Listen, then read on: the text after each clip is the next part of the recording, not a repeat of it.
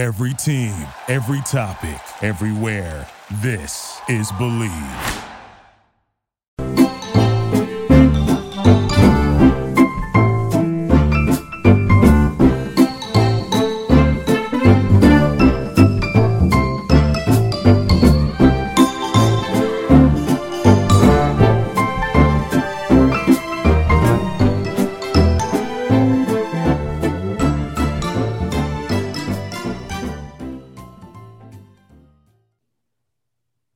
Bet Online, the fastest and easiest way to bet on all your sports action. Bet Online has you covered for all the news, scores, and odds. It's the best way to place your bets, and it's free to sign up.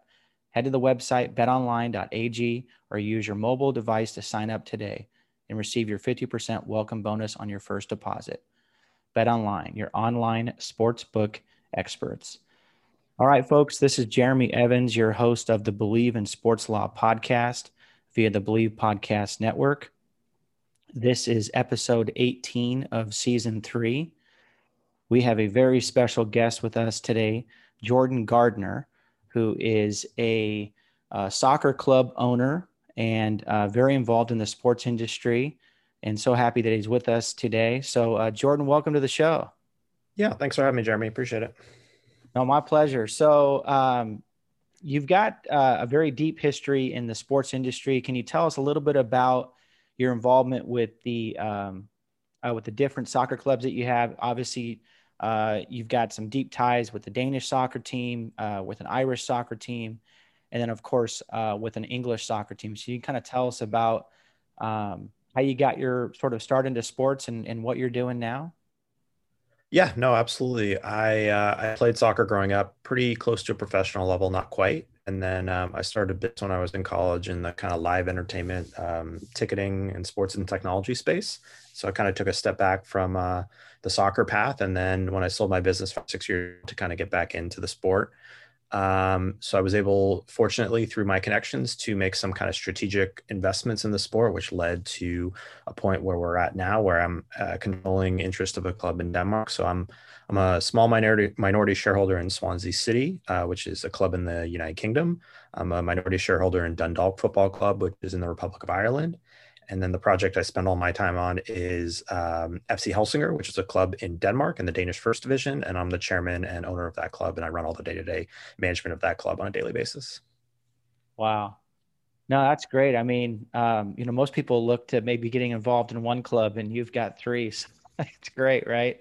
Um, yeah. I think my, my wife is like, no more, no more club investments. You gotta, you gotta exit from one of these before you do another one. So, I mean, luckily for me, uh, in terms of operational involvement, it's all all in Denmark. My other, I'm just an L P in the other two investments, but it's cool to be a part of different clubs with different models in different countries.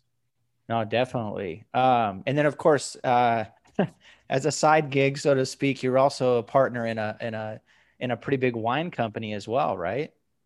Yeah, so uh, we have uh, three acres and uh, vineyards in Argentina in Mendoza, which we bought with a group of friends, and we've had that for about ten years. It's a relatively small operation. Mostly our dividends is wine, but uh, it's a fun project. Gives us an excuse to go down to Argentina. It's kind of in some ways owning uh, like owning a soccer club. It's like, you know, there's more. There's definitely a passion component to it, and it's it's really fun and interesting. Um, But yeah, no, it's it, it it merges in well with a lot of the stuff I do in the soccer world because, you know, the the wine and soccer culture kind of overlap a lot. Right, right. I can see that. And then, Jordan, talk a little bit about like your um, your sort of process in terms of how did you get involved with becoming an owner of the Danish club, and maybe talk a little bit about some of your day-to-day responsibilities there. Yeah. So, um, you know, making those kind of strategic minority investments first, I think was really smart. I was able to spend a lot of time on the ground, both in Ireland and in the U K, understanding what was working at these clubs and what wasn't. I think a lot of American groups make a lot of mistakes when they go into European football because it's so culturally different than North American sports. And so, um, you know, I, after years of being on the ground on and off in Europe, I felt like the time was right to buy a controlling interest of a club. And I wanted to go into a place where it was relatively easy to do business, where the language and the culture maybe wasn't so jarring for an American. And so, you know, Denmark, everyone speaks English, you know, uh, it's Scandinavia. So businesses generally are well run. You know, we had looked at clubs in France and Spain, Italy, and the cultural differences, the language differences were pretty significant. Um, so that's really why I identified Denmark, and I put together an investment group of a lot of people I knew here uh, where I'm located, which is in the San Francisco Bay Area, several guys who have investments in the N B A and M L S, um, guys that really wanted to kind of get their feet wet in Europe, and but didn't want to go ahead and buy a Premier League club and have that huge kind of risk. So I think for us, you know, my kind of investment thesis is really like, you know, treating investment in sports like any other business, where you kind of start small, prove that you can uh, run a run a successful, efficient business, and then you can scale upwards. And so, you know, we've had a lot of success in Denmark. It's been two years, got the club promoted. We're in the top four right now in the Danish uh, first division, which is great. So I think some point in the next twelve months, we'll probably be looking to scale what we're doing. Okay. And then uh, with regard to sort of, I mean, obviously the Danish club is in its own league, right? And of course, um, um, the the club in the U K is obviously in the Premier League. Uh, is and then it, which kind of brings up this point of this whole idea of the Super League had come up, right? And you know, obviously you have the Champions League, so I imagine the Danish club and, and the other clubs that you're with play within that that Champions League. Uh, what sort of your thoughts on the, the the sort of fallout of the Super League and how it was promoted and how it was pushed forward, and and sort of how you feel that it fits or doesn't fit within uh, the sort of soccer universe? Yeah, I think, um, you know, it's been talked about at length in terms of how poor the role was from the owners group in terms of launching the product from a P R standpoint, from a branding, from a narrative standpoint. So, I mean, you know, I don't, I don't think there's too much more to say on that in terms of how poorly the rollout was, because it was awful. Um, you know, I don't, one thing I think Americans don't really understand or have a tough time wrapping their head around is how, um, you know, the, the European football, it's so, you know, um, the gap between the rich and the poor and the best and the worst clubs is so significant.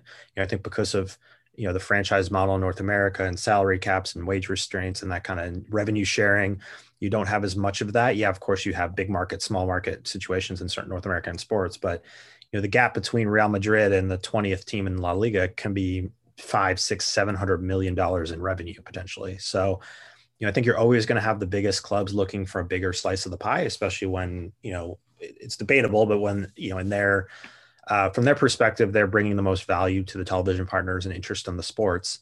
In the sport, um, they're always wanting to put, take more of the pie. And this European Super League uh, idea, I think, was the thought process was we're going to take as much of the revenue as we can, and we're going to de-risk it by making, you know, removing the merit-based component in terms of you have to finish in a certain position in your league to qualify right now for European competition like the Champions League. So I don't think the concept is necessarily going away. I think the idea of it being a completely separate competition is going to be difficult for them to launch. But the current structure of the Champions League already gives a lot of the most revenue and the most um, access to the biggest clubs. And that's probably going to only continue going into the future. Wow. Yeah. And you, you are right. I mean, it's so funny, the structure overseas, it's, it's something that a, a lot of Americans are not familiar with unless you're, you're sort of a big sports fan, right? And, or at least a big soccer fan. And it, it, you brought up some really good points there with regard to like money. Cause I know several American owners uh, who were involved with some clubs in Premier League and in other leagues overseas um, were primarily pushing for this. And I think, and tell me if I'm wrong here, but some of that I think probably comes out of the fact that in a lot of American sports, there's a lot, there's a lot more parity, or at least they push more for that, where you have, um, you know, essentially you might have revenue sharing, or you might have, um, you know, people can't pick off so many sort of free agents, or else they end up losing draft picks. There's a lot of different things that are going on there that maybe are not the case in sort of overseas soccer. Is that kind of how you see that too?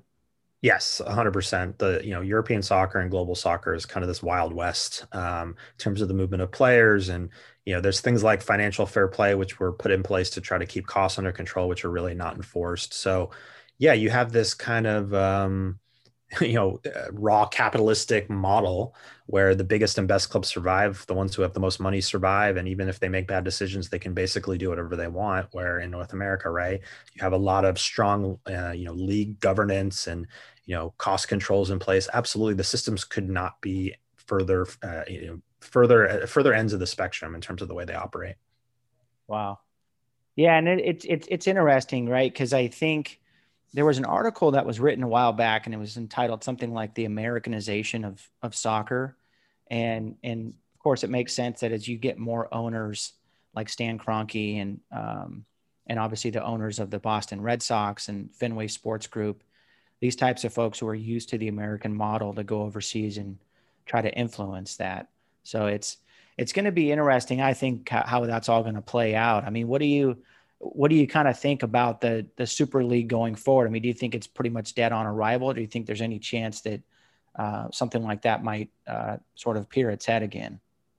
I think it's going to be, after this misstep, I think it's going to be very difficult for a kind of breakaway competition to launch successfully after what's happened and the backlash. Like I said, I think what most likely will happen is those stakeholders will try to mold the existing infrastructure, Champions League, for instance, into more of an American model. And that means more guaranteed places for clubs, more guaranteed revenue for the biggest clubs. I think that was already happening a little bit before this discussion, and it's only going to, you know, continue into the future. The, the two most important things, I think, for these American groups is that they don't want, they want to de-risk their investment, right? Arsenal right now, last I checked, was in ninth place in the Premier League. So they're not qualifying for European competition right now. And that's going to cost them tens of millions of dollars. If I'm Arsenal, I want to have a system in place where I automatically qualify every single year to get that guaranteed revenue, right? So I think that's a huge factor. Um, and, and obviously the second piece is just the, the revenue aspect of it is, you know, to be fair to them, it's difficult to budget when your revenue can be so variable year over year, depending on your performance. In North America, your revenue is pretty, pretty uh, flat based on, you know, depending on the competition. You know, you have your media rights and your game day, and whether you finish sixteenth in the N B A or fourth in the N B A, yeah, you might sell more tickets, but it's basically the same. In Europe, it's so drastically different. So I think those American owners in particular are going to continue to push to try to mold these competitions in the in in a way that they, not just that they're familiar with, but a way that they can de-risk their investment. And look, I, I think if anyone was in their place, they would probably try to do the same thing. Although after this current situation, I think they're going to be up against a lot of backlash, and they're going to have a difficult time, at least in the short term. Right.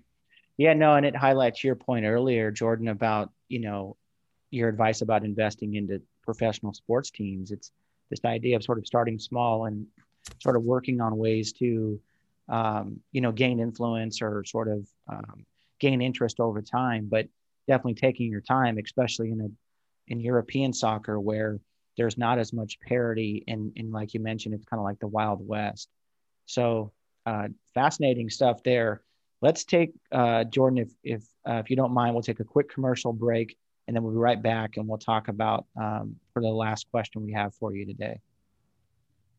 It's time to t- it's time to make your outdoor experiences better with Kaenon. Kaenon sunglasses are made exclusively with polarized lenses for optimal clarity. They're made with Japanese optics that make their lenses clearer, lighter, stronger, and Italian handcrafted frames that are impossible to scratch. Use the exclusive code Kaenon Cast fifteen at Kaenon dot com to receive fifteen percent off your first pair. That's Kaenon Cast fifteen.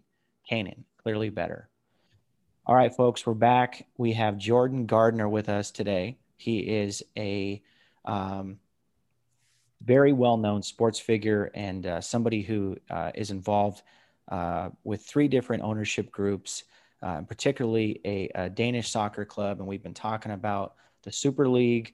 We've been talking about uh, ownership in general and uh, the differences between Uh, let's say American sports leagues and um, European sports leagues, particularly in the soccer realm, and how in Europe there's a lot less parity between uh, the first and the last place teams as opposed to, let's say, United States, where you could be the last place, you know, basketball team and still make similar amounts of money based on television contracts and uh, some of the revenue that's coming in.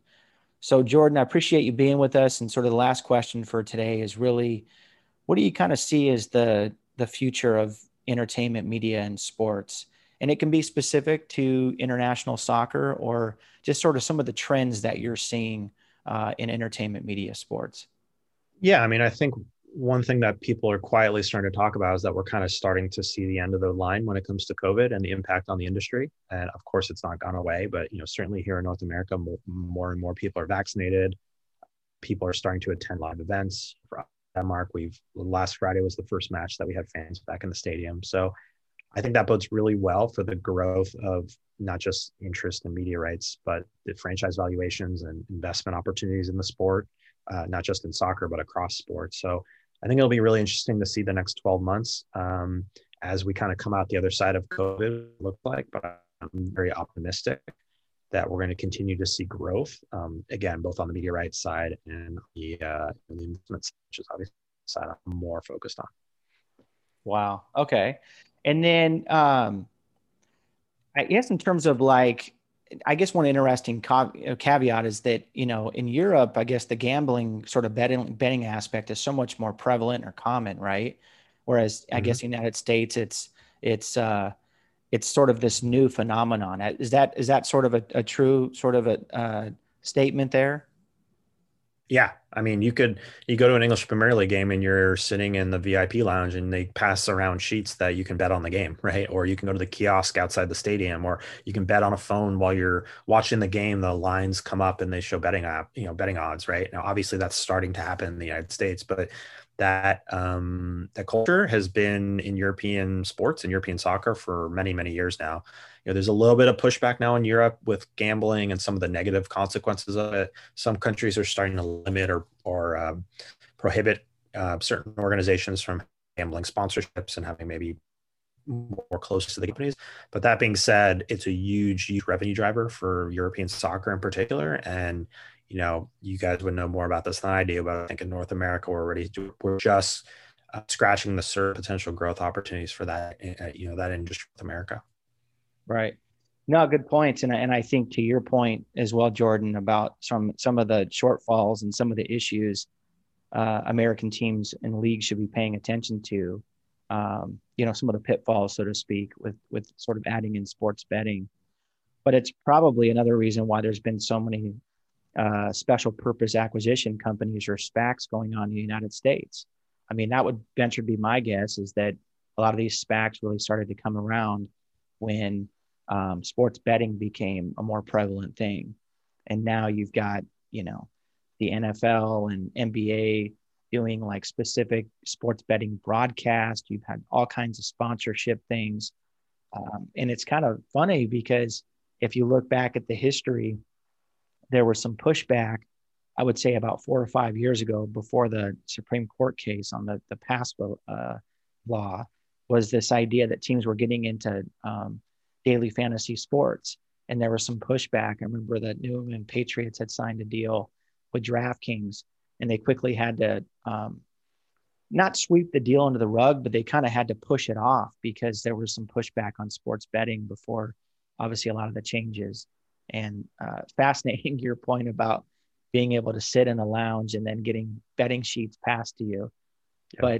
But, but, you know, the funny thing is, Jordan, is like, that's probably going to be happening here in, you know, no time, very soon. You know, yep. it's it's like what Arizona just passed that law recently that is going to allow for mobile sports betting, and and all the teams are basically all the professional teams in in um, in the state of Arizona are going to have be able to sort of issue licenses or issue the one license for sports betting. But um, I really appreciate you having you on, Jordan, and you know I know you're a busy guy, and uh, just appreciate your time for uh, being on the show. Yep. No problem. Thanks for having me. Oh, my pleasure. Thanks again, Jordan. All right, folks, that was Jordan Gardner. He is an owner in F C Helsinger, which is a, a Danish club, professional soccer club. Uh, he is also an owner in uh, the Dundalk uh, Football Club, which is based in uh, Ireland. And then lastly, he's also a minority investor in the uh, Swansea Uh, City Football Club, which is obviously in the Premier League based in the United Kingdom. So we were very happy that he was able, he was able to join the show, and he gave us some great perspective on uh, how to get into an ownership group, you know, what his day-to-day tasks are, um, sort of things that, uh, that he does there. Uh, he gave some advice on sort of investing uh, with, with regard to uh, getting into sports ownership. And then lastly, we talked about uh, the Super League rollout and some of the fallout from that. And also, uh, maybe most importantly, some of the major differences between uh, American sports and European sports, particularly with regard to league parity and being, you know, a first place versus a last place team, and some of the money that gets brought in, and um, how some of the American owners who are buying into uh, European soccer teams and have been involved in European soccer teams are trying to somewhat change the, the system there to make it so there's more league parity, or at least to have um, some more sort of uh, continuity with, uh, with regard to American sports. So we'll see how that is. And of course, you know, one of the other things that uh, we didn't talk about, but it's this idea of relegation, something that's not common here in the United States, but um, we'll sort of see how that plays out going forward and whether that's another thing that American owners uh, will look to push towards uh, either strengthening or getting rid of. So, um, but as we talked with Jordan, um, he sort of made it clear that, you know, he thought that the the rollout of uh, the Super League uh, was not done in the best way, which I think is, uh, you know, pretty well accepted uh, amongst folks in the industry, but that also that it would be a sort of a long time coming before something like this would, would ever sort of rear its head again. Uh, but that again, I think anytime you sort of have um, sort of the ending of something, you can learn things from it. So we'll sort of see how the, uh, the owners push forward with regard to uh, the Super League and European soccer in general. So again, folks, this is Jeremy Evans, your host of the Believe in Sports Law podcast via the Believe Podcast Network. Always happy that uh, you're able to join us. And uh, again, we had on Jordan Gardner uh, for this show. And um, this was for episode eighteen of season three. And look forward to uh, having you back with us um, next week. Uh, today was... Um, Monday, May third. So we'll be back on Monday, May tenth. Thank you again. Appreciate you listening in.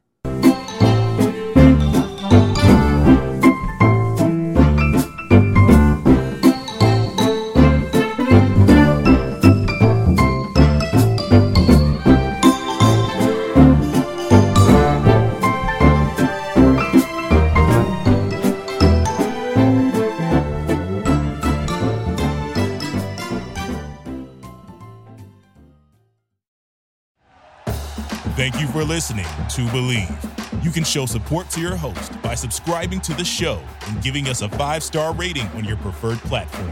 Check us out at Believe dot com and search for B L E A V on YouTube.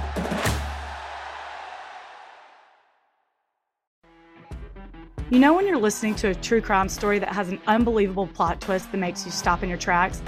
That's what our podcast, People Are the Worst, brings you with each episode. I'm Rachel. And I'm Rebecca. We're identical twins who love true crime cases that make you say, didn't see that coming, and we hate the people responsible for them. Listen to People Are the Worst now on Apple, Spotify, or wherever you get your podcasts.